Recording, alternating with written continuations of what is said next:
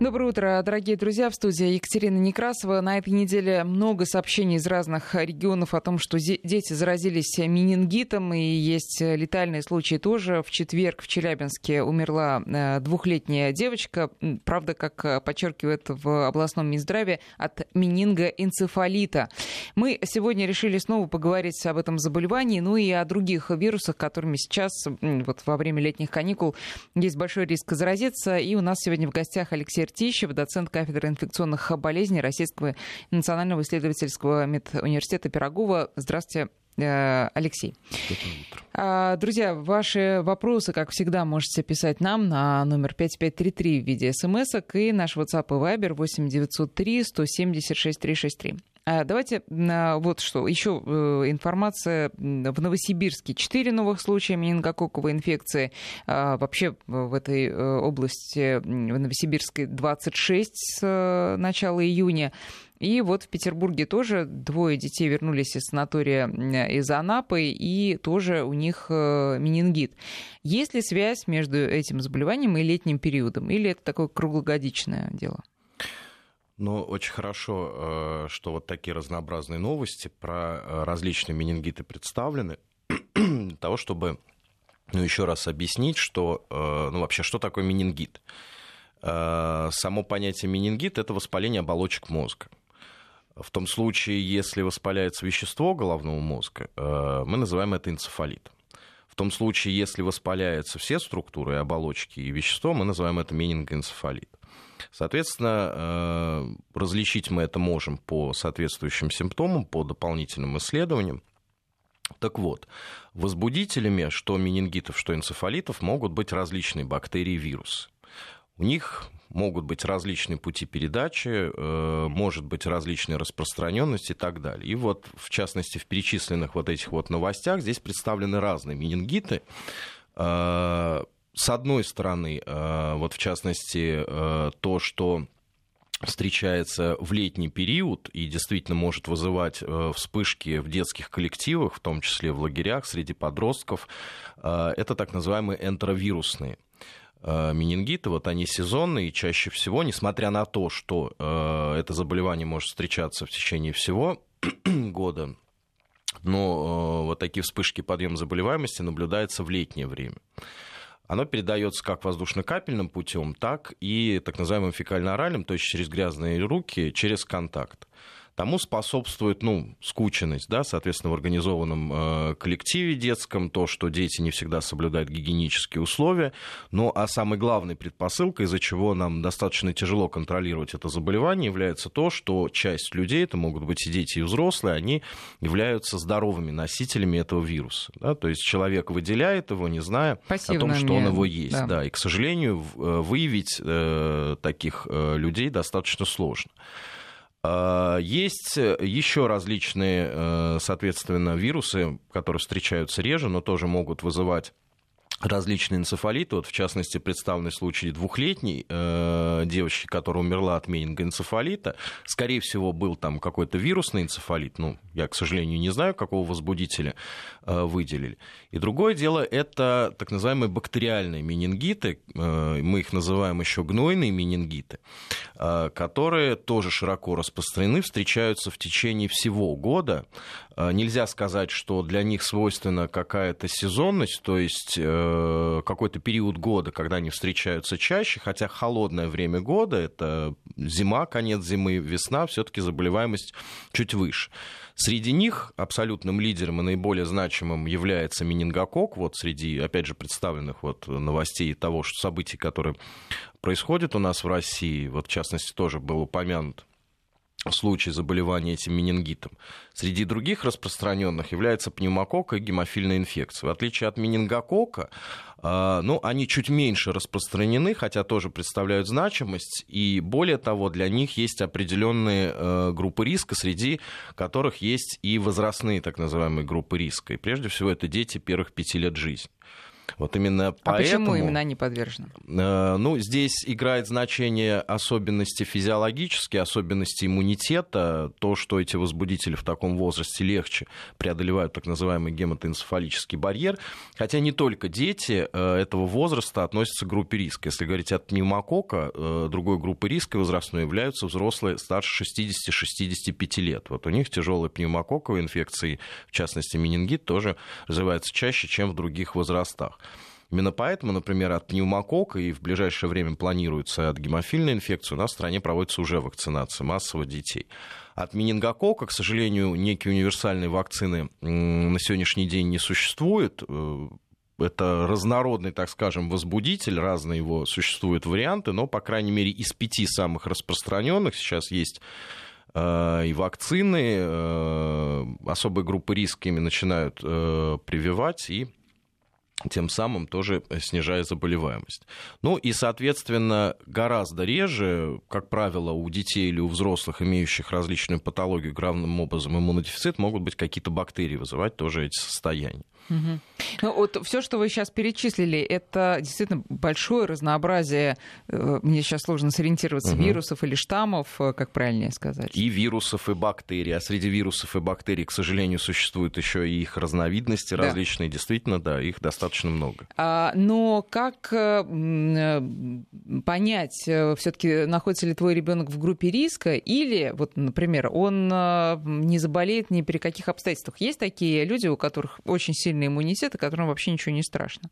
Нет, если говорить о э, поражении центральной нервной системы вообще, о воспалении, э, то ну, какого-то одного или нескольких критериев и факторов, по которым можно предположить, что э, человек, ребенок или взрослый, да, более подвержен, ну, практически нет. Здесь, конечно, играет значение определенные заболевания, сопутствующие, которые в том числе ну, позволяют, с одной стороны, легче преодолевать возбудителю вот некие защитные барьеры, да, легче попадать в головной мозг, так называемый гематоэнцефалический барьер, и с другой стороны, это э, те заболевания и состояния, которые сопровождаются иммунодефицитом. Можно вот э, просто да. конкретный пример? К сожалению, у меня он есть тоже из личного опыта. А, девочка, которая никогда не болела ничем, ну, то есть э, даже простуда, это было там, крайне редкое явление. Тем не менее, вот год назад умирает от э, менингита. И врачи говорят, что это э, специфичность ее именно иммунитета, которая а, вот он был э, силен в отношении всего чего угодно, но э, не смог значит, защитить ребенка именно от менингита. Почему это происходит? Что это за такие уникальные особенности? Вот про это я и говорю. К сожалению, все факторы и все особенности организма, которые могут способствовать в том или ином случае э, тому, что возбудитель э, проникает в головной мозг, э, к сожалению, предсказать невозможно. Э, выведены действительно существуют вот упомянутые мною да, заболевания, э, соответственно, сопутствующие в том числе иммунодефициты. Есть э, некие дефекты иммунной системы, которые, к сожалению, достаточно сложно в популяции выявить без проведения достаточно сложных, дорогостоящих анализов. Например, тот же самый менингокок или пневмокок, эти два возбудителя, риск развития тяжелых заболеваний и менингита существует у людей, которые имеют такой дефект, он достаточно редкий, как э, ну, дефицит э, компонентов комплемента иммунной системы. Выявить э, по жизни это невозможно. Это обычные люди, которые не болеют часто, не болеют тяжело. То есть ну, каких-то особенностей, да, которые могли бы служить дополнительными показаниями, чтобы назначить это исследование, к сожалению, нет к сожалению, невозможно всему населению проводить на... Потому что ну, дефектов их много, да, и конкретно на этот дефект проводить скрининг и некие исследования всем подряд тоже, к сожалению, Ну, вообще можно невозможно. это выявить? То есть, вот, ребенок, например... Выявить можно, да. Существуют случаи, когда это семейно наследуется, когда в семье э, есть случаи среди близких родственников, да, тяжелых э, воспалительных заболеваний со стороны центральной нервной системы, случаев менингита, и уж тем более смерти от них.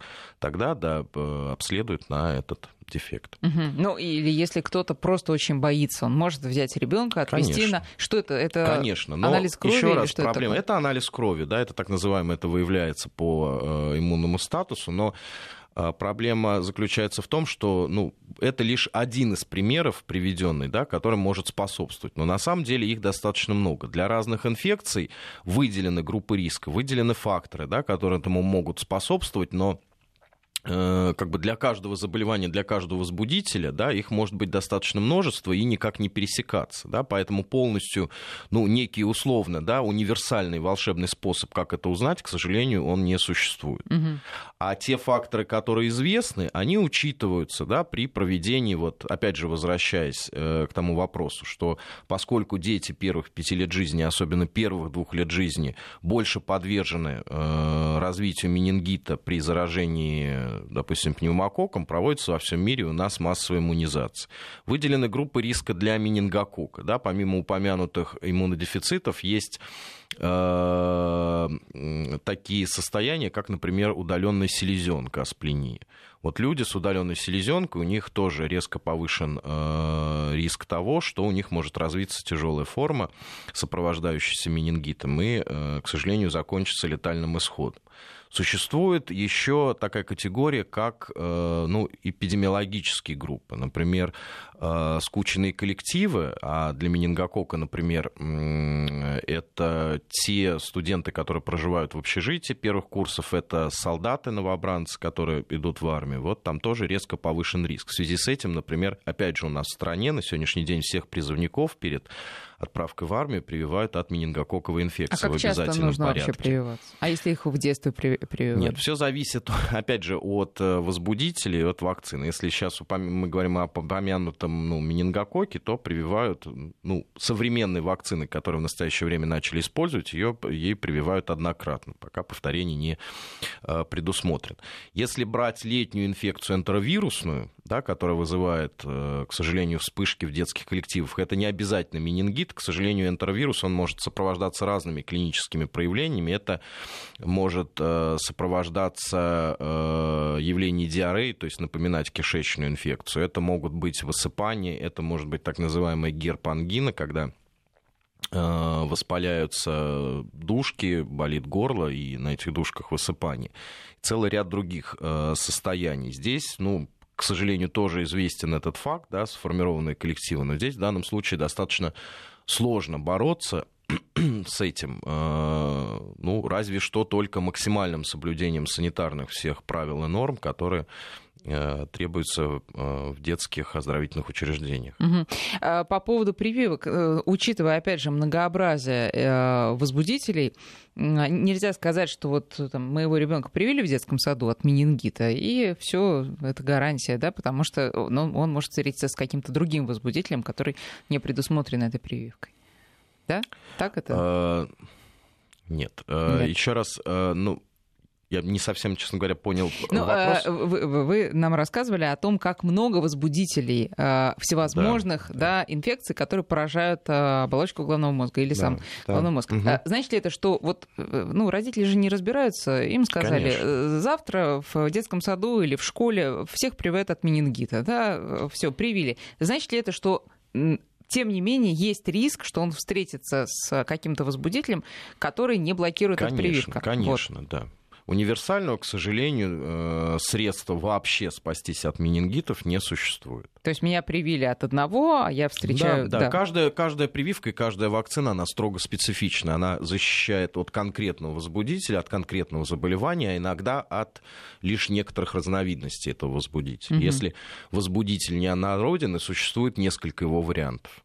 Сейчас эти прививки обязательно в детских коллективах, вот в там, по государственной программе? Ну, я повторю, что пневмококковая инфекция это та инфекция, прививка против которой введена у нас в календарь в 2014 году. Она проводится массово, является обязательной.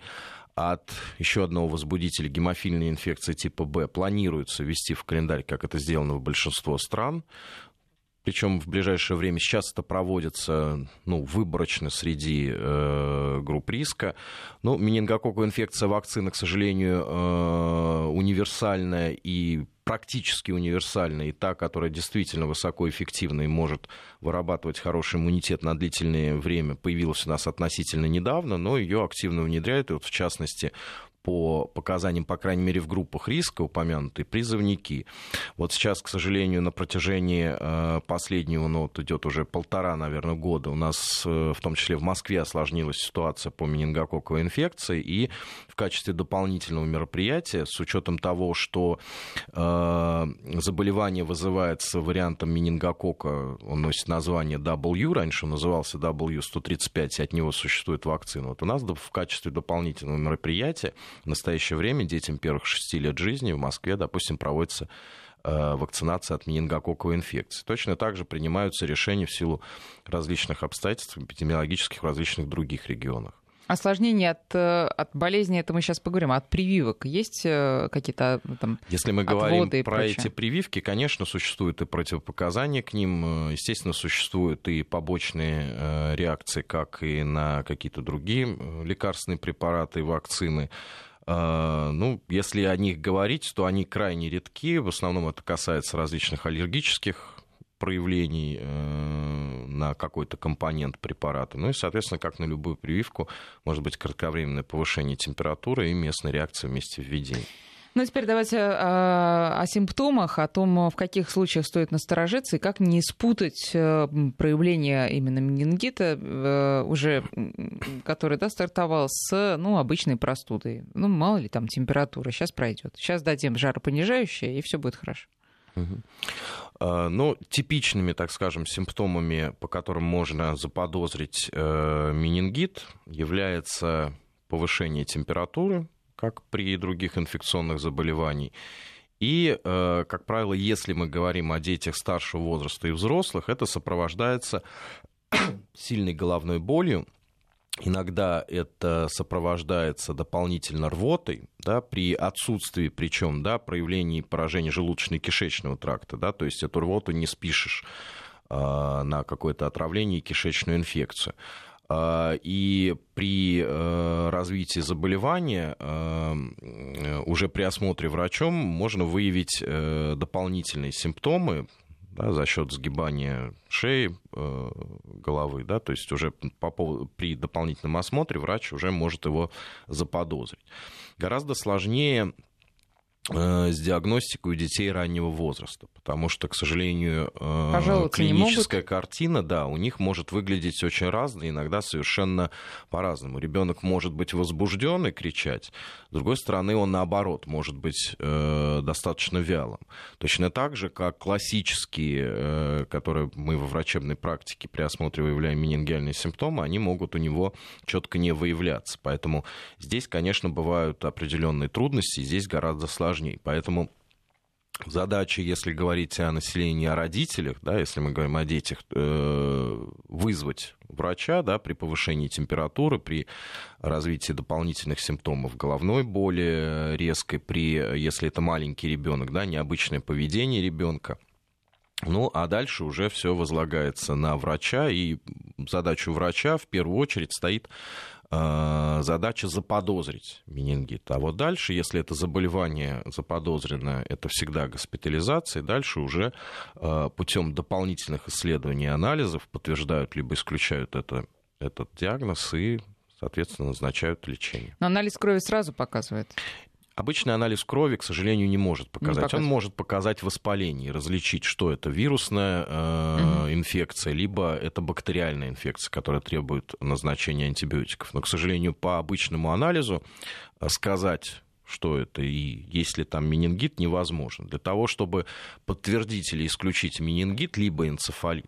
К сожалению, здесь э, диагностика, она более сложная. Это так называемая спинномозговая пункция или люмбальная пункция. Да? То есть, когда берется на анализ, на исследование жидкость вокруг спинного мозга, который окружает, и уже по результатам этого исследования ставится окончательный диагноз. А, а долго это делается исследование? Нет, это исследование делается достаточно быстро. Другое дело, что э, дольше могут делаться исследования на выявление возбудителя, то есть конкретно какая бактерия или вирус стали причиной этого заболевания.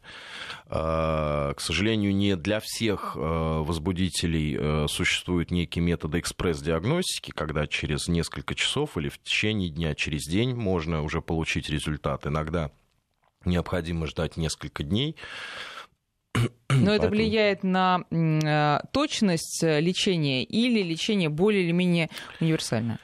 А, ну, лечение, прежде всего, оно универсально тем, э, что в первую очередь вот у нас у врачей задача стоит э, различить, что это, вирусная природа или бактериальная. Да, если это бактериальная инфекция, это, ну, так скажем, одна некая базовая э, терапия, включающая антибиотики.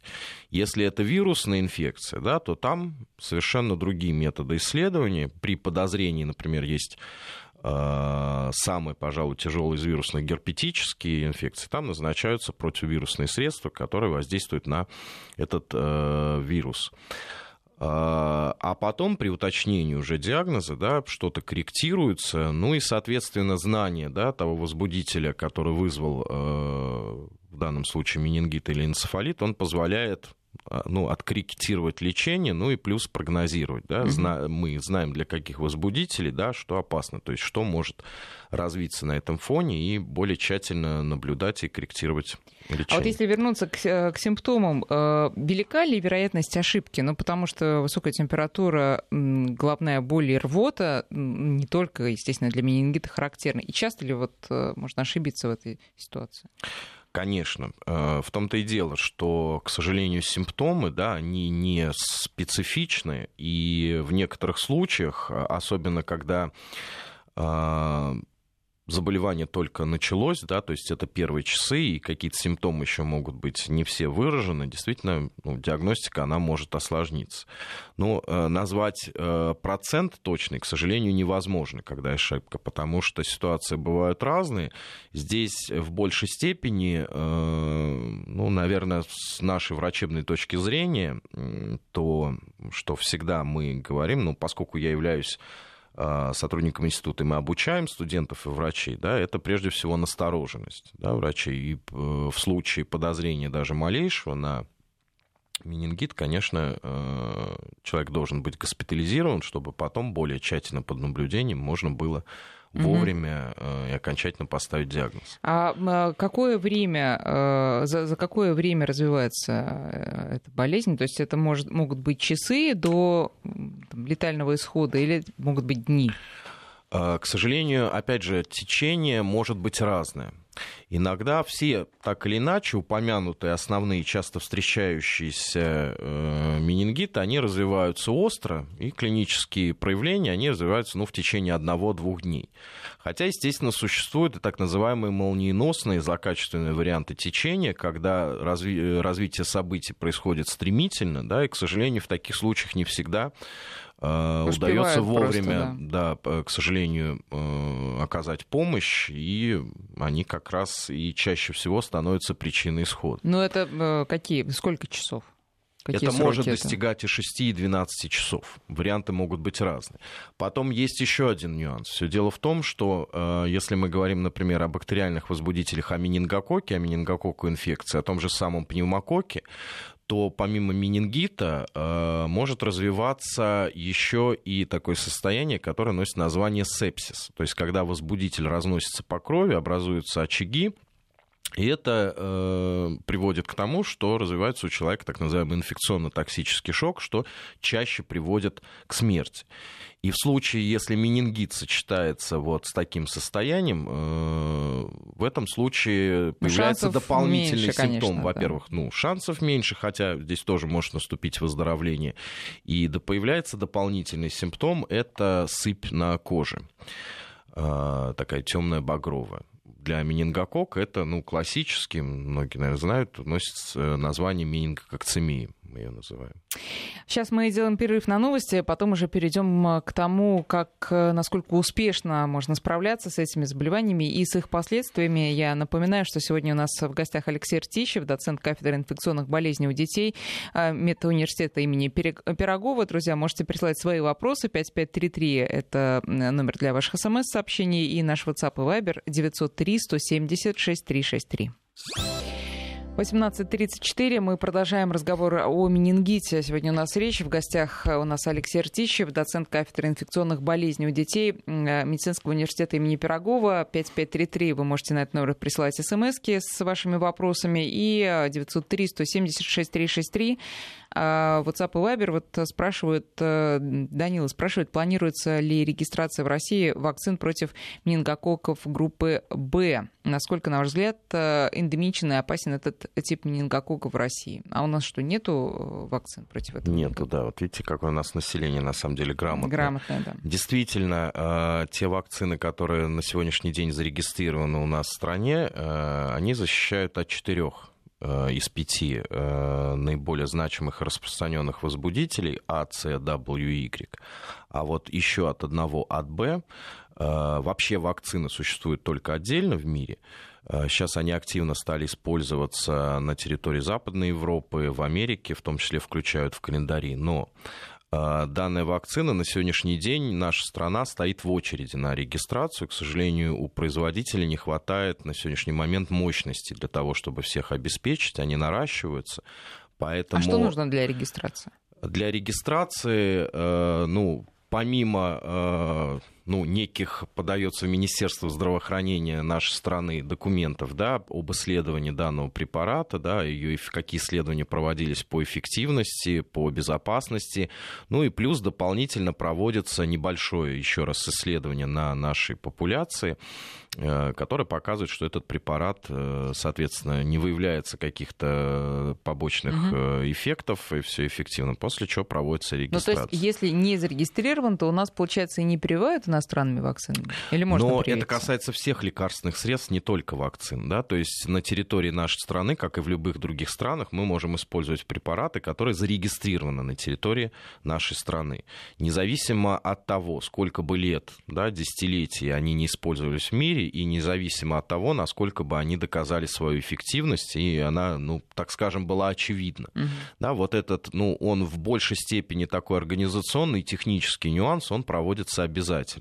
Но в данном случае здесь э, некий стопор э, на данном этапе связан не столько с самим процессом регистрации, сколько с тем, что она задерживается из-за того, что ну, наша страна условно стоит в очереди на регистрацию на этот препарат. Теперь э, давайте поговорим э, о, э, самом лечении и о последствиях. Если удалось, ну, я так понимаю, что, естественно, чем раньше человек приедет, да, его отвезут в больницу, и его начнут получать лечение, тем больше шансов на выздоровление. Но, тем не менее, насколько велик шанс, что бесследно пройдет это заболевание? Бывают различные исходы. Это зависит, опять же, с одной стороны, от возбудителя, а, с другой стороны, это зависит э, от того, что конкретно поражено. А, опять же, о чем мы говорим. Если речь идет о менингите, да, то это одна ситуация. Например, вирусные менингиты, в том числе, вот, э, опять же, возвращаясь к упомянутому сегодня в новостях случаю заболевания детей в лагере энтеровирусными, они все-таки заканчиваются благополучно в большинстве случаев. А, если речь идет о гнойном менингите, особенно это касается э, маленьких детей, то э, здесь больше шанс, ну, э, в случае удачного лечения, в случае выздоровления того, что, ну, какие-то отклонения со стороны центральной нервной системы, к сожалению, иногда приводящие к инвалидности, они могут быть. Опять же, если сравнивать с менингитом, если поражается вещество головного мозга, энцефалит, да, то здесь, к сожалению, все более тяжело. Вот опять же, чтобы ну, проще объяснять, есть ну, известное всем заболевание клещевой энцефалит, распространенное у нас на территории. Несмотря на его название, да, подразумевающее то, что поражается головной мозг и вещество э, головного мозга, оно не у всех обязательно протекает в виде энцефалита. Э, и в частности, одна из форм э, – это менингит. И понятно, что если сравнивать те люди, у которых при заражении этим вирусом разовьется менингит, да, у них прогноз, если уж так условно сравнивать, он гораздо лучше, нежели те, у кого разовьется энцефалит. Э, особенно если э, мы говорим о э, уже поражении вещества головного мозга в этом плане очень опасны либо для людей с иммунодефицитами, либо для детей раннего возраста герпетические энцефалиты при которых Вы сказали, что гибнет, это самое опасное. Да, очаги. Да. Возможно, я могу только предполагать, я не знаю, как упомянутая, опять же, новость сегодня в начале про двухлетнюю девочку, вполне возможно, что там речь идет о вирусном и в том числе герпетическом э, менингоэнцефалите. Угу. Поэтому здесь действительно ситуации могут быть разные, и что-то прогнозировать и говорить можно в том случае, если э, как бы знать, что это конкретно менингит или энцефалит и каким возбудителем вызван.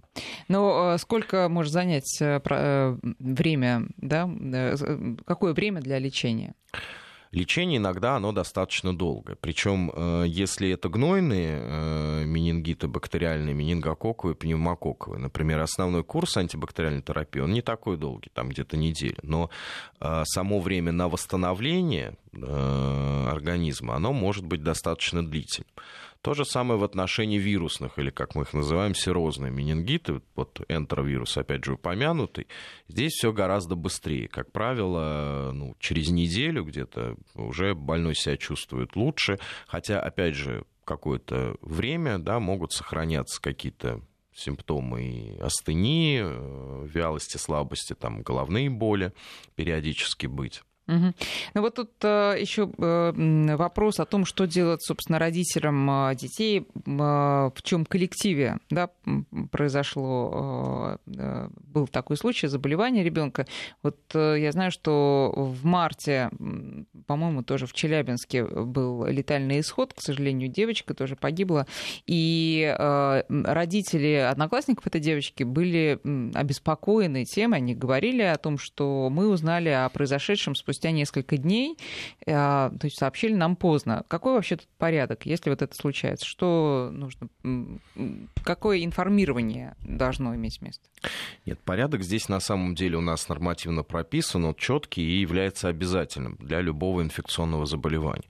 Суть его заключается в следующем. В том случае, если э, врач э, заподозрил э, в учреждении инфекционное заболевание, ну в данном случае менингит, он подает так называемое экстренное извещение э, в эпидемиологическую службу, иначе говоря, Роспотребнадзор. И на основании этого диагноза, он может быть предварительным, этот диагноз, э, эпидемиологи да, совместно с врачами данного учреждения, э, там, поликлиники, к которому прикреплено это учреждение, проводятся противоэпидемические мероприятия, если они требуются. Прививки, то есть? Это могут быть прививки, это могут быть э, дополнительные обследования. Вот условно, да, выявлен менингококковый менингит. Проблема заключается в том, что э, на первоначальном этапе, да, когда э, человек госпитализируется, ему подозревается сам менингит. Да, и возбудитель становится известен чуть позже.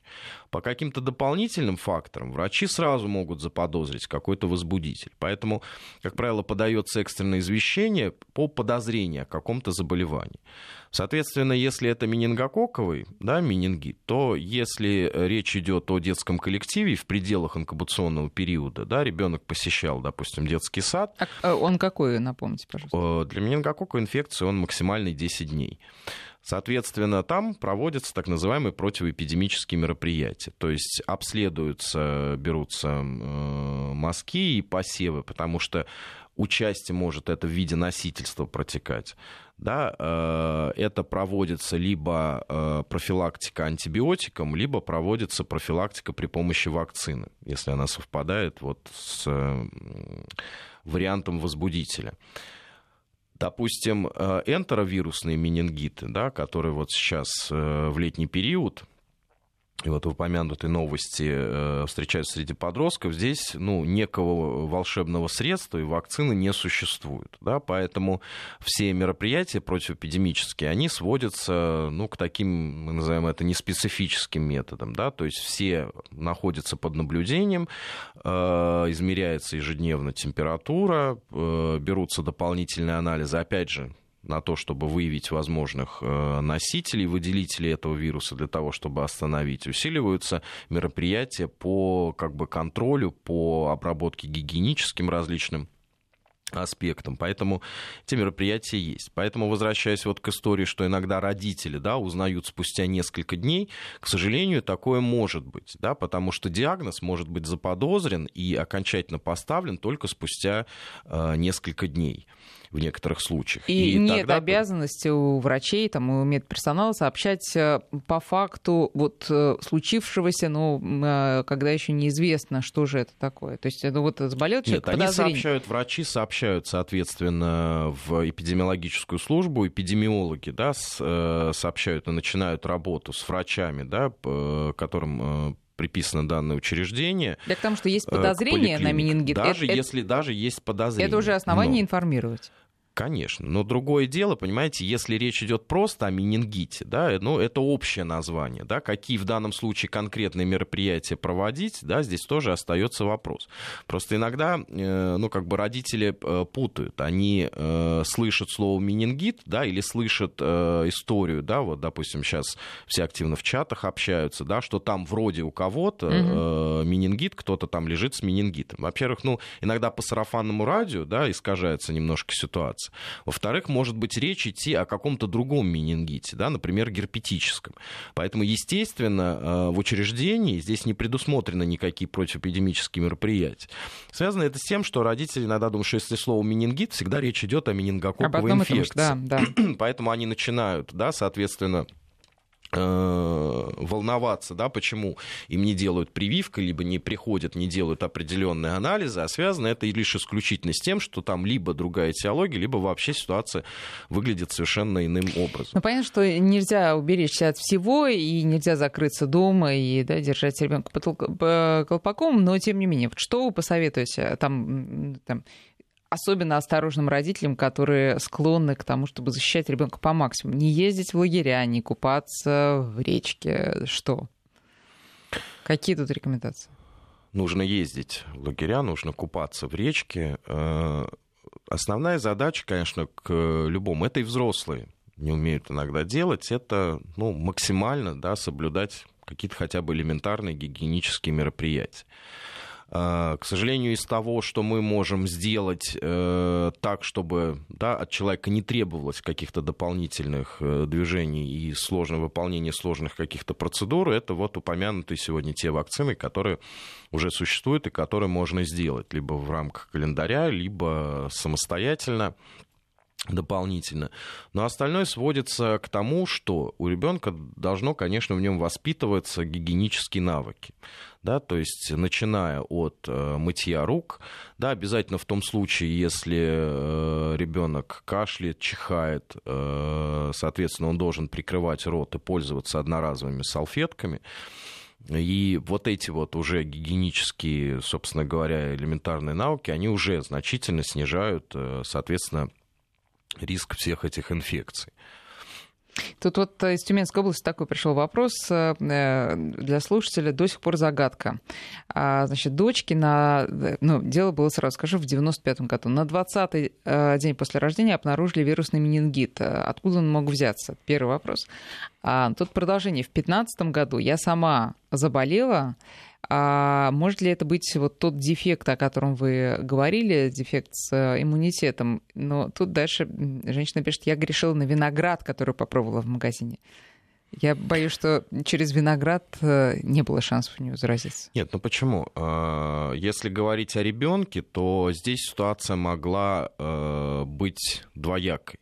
Первое, это менингит мог быть диагностирован на фоне внутриутробной инфекции, то есть ребенок мог заразиться внутриутробно. Либо а мама может быть заразиться... пассивным носителем и заразить ребенка? Таким образом? А, нет, во-первых, во время беременности да, а, может произойти заражение. Может быть произойти заражение, например, если мы говорим о герпесах во время прохождения родовых путей. Ну и то же самое ребенок может, естественно, мог заразиться и после. Угу. Но, к сожалению, здесь невозможно да, по этой истории сказать, что было конкретно, тем более, что неизвестно, какой конкретно возбудитель. Да, от этого хоть как-то можно было бы опираться. Что касается матери ребенка и менингита, который она перенесла, то, опять же, не зная э, того возбудителя и теологию, да, которая была диагностирована у нее, здесь можно только размышлять. Могло быть все что угодно и могли быть разные. Если это был менингококковый менингит, естественно, вполне возможно, что у нее и есть какой-то дефект в иммунной системе, системы комплимента.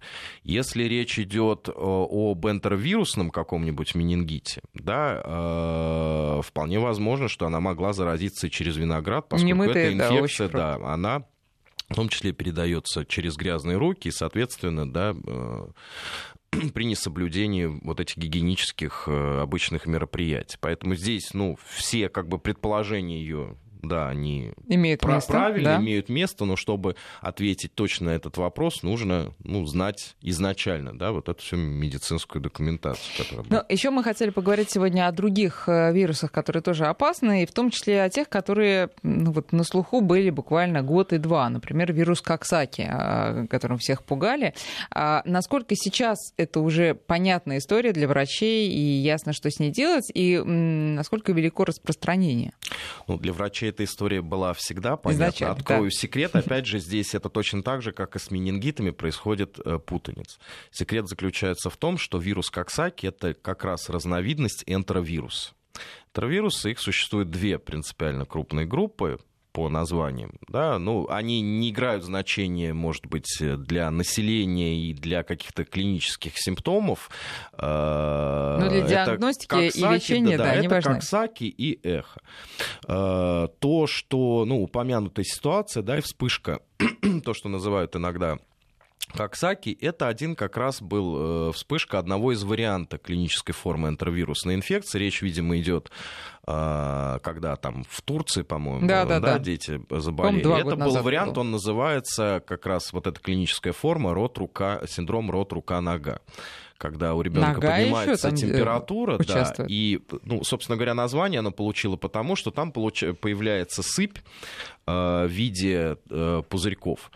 А, и появляется она, она похожа на ветряную оспу, но появляется исключительно э, на ладонях, э, на стопах, да, то есть на это называем дистальные отделы конечности вокруг рта, может, ну, соответственно, в горле. Поэтому она получила исторически название э, рот, рука, нога. Это один из вариантов вот как раз энтеровирусной инфекции, которая в том числе может и вызывать э, менингит. Другое дело, что разные варианты, а Коксаки группа содержит еще кучу различных вариантов, точно так же, как и другая группа эхо. Ну, чаще, да, а это эхо могут это быть вспышки. За... Это название, ну, соответственно, другой. Эхо-вирус. Да, эхо тоже энтеровирусы. Соответственно, такие вспышки тоже возможны, и связаны они, опять же, э, с тем, что формируется некий коллектив. Да? Э, почему э, тогда произошла вспышка, и почему такие вспышки возможны? Да? Речь идет о излюбленных да, у нашего населения отелях и отдыхе, которые называются «все включено». Да, одно дело, когда на берегу моря все отдыхают, а другое дело, что нравится детям, да, если когда их выводят, многие родители замечали, да, что им больше нравится не море, а им нравится в бассейнах.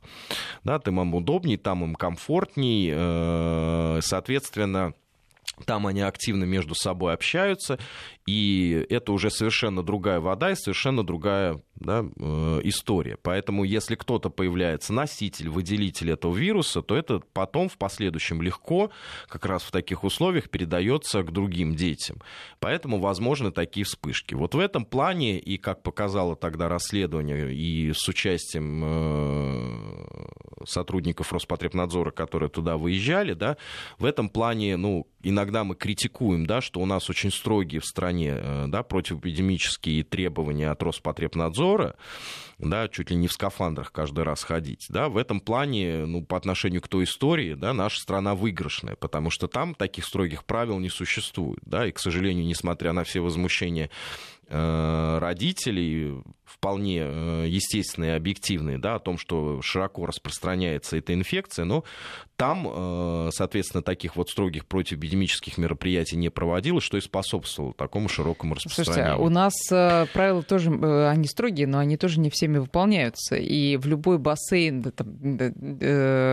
частный, да, ну так скажем, они все частные, но которые не а, подвержены проверкам столь частым Роспотребнадзора, придешь, никаких справок с тебя не требуют а даже те, которые требуют, я боюсь, не покрывают э, всех опасностей, которые может э, встретиться в бассейне. А вот эта проблема, это уже проблема не в тех правилах, которые у нас существуют, а проблема в менталитете населения. Пока каждый человек не поймет, что от него зависит непосредственно э, здоровье, как его и здоровье окружающих, и не начнем мы уважать друг друга, тогда это все не прекратится.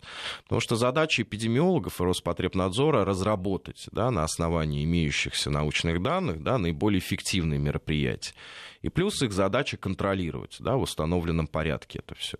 А то, что кто-то условно в бассейн не пускает без справок, либо да, не будем греха таить, по липовым справкам ходят. Но здесь, к сожалению, да, ни, какой, ни я, ни вы, ни Роспотребнадзор, ни Хорошо, любая программа вот не научит. Давайте про эти справки. Там же требуют, что э, яйцеглист и там что анализ там еще? кала на кишечную группу, то есть как раз э, там максимально из самых распространенных и самых значимых возбудителей кишечных инфекций, которые ну, могут Э, соответственно, выделяться, э, там, соответственно, вот эти вот анализы предусмотрены. Вот, но это э, отнюдь не покрывает всех тех опасностей, о которых мы сегодня говорили. Конечно, всех опасностей невозможно покрыть. Да, поэтому одно дело, что любые требования да, эпидемиологические, ну, в данном случае к бассейну, да, они исходят из того, что мы действительно можем обнаружить угу. и что представляет основную значимость. Максимально. Но мы должны понимать, что опасности гораздо да, больше. Ну, естественно, мы можем искать да, кишечные инфекции, при этом может в маленький бассейн и в замкнутом пространстве, где огромное количество народу, прийти больной с э, явными признаками ОРЗ да, и активно чихать и кашлять, да, поэтому, естественно, как бы мы не требовали какие-то справки, да, нужно понимать, да, что все-таки на человека, на каждого из нас тоже лежит определенная ответственность, нужно понимать, что инфекционные заболевания, в отличие от э, каких-то других, да, там сахарный диабет, там бронхиальная астма, это проблема не только человека, который заболевает, это проблема, которая, соответственно, может перекинуться на других людей, да, то есть он может заразить, и в том числе вызвать достаточно крупные вспышки. Вообще, Алексей, как вы к бассейнам относитесь, скажите честно? А, к бассейну совершенно как бы положительно и нормально. То есть бассейн, да. Вообще, если мы говорим о спорте и оздоровлении, бассейн это как раз ну, самое оптимальное то, что позволяет При соблюдении активно... всех да, мер предосторожности. Конечно. Но вот тут еще один вопрос. Можно ли заболеть повторно? Менингитом, Менингитом. Опять же, смотря каким. Да, эм, опять же, менингокок – это неоднородный возбудитель. Если человек перенес э, менингококковую инфекцию, вызванную одним типом, он может потом заразиться другим, заболеть. Э, то же самое с энтеровирусом. Да, э, если он перенес менингит, вызванный одним вариантом энтеровируса, позже он может заразиться другим.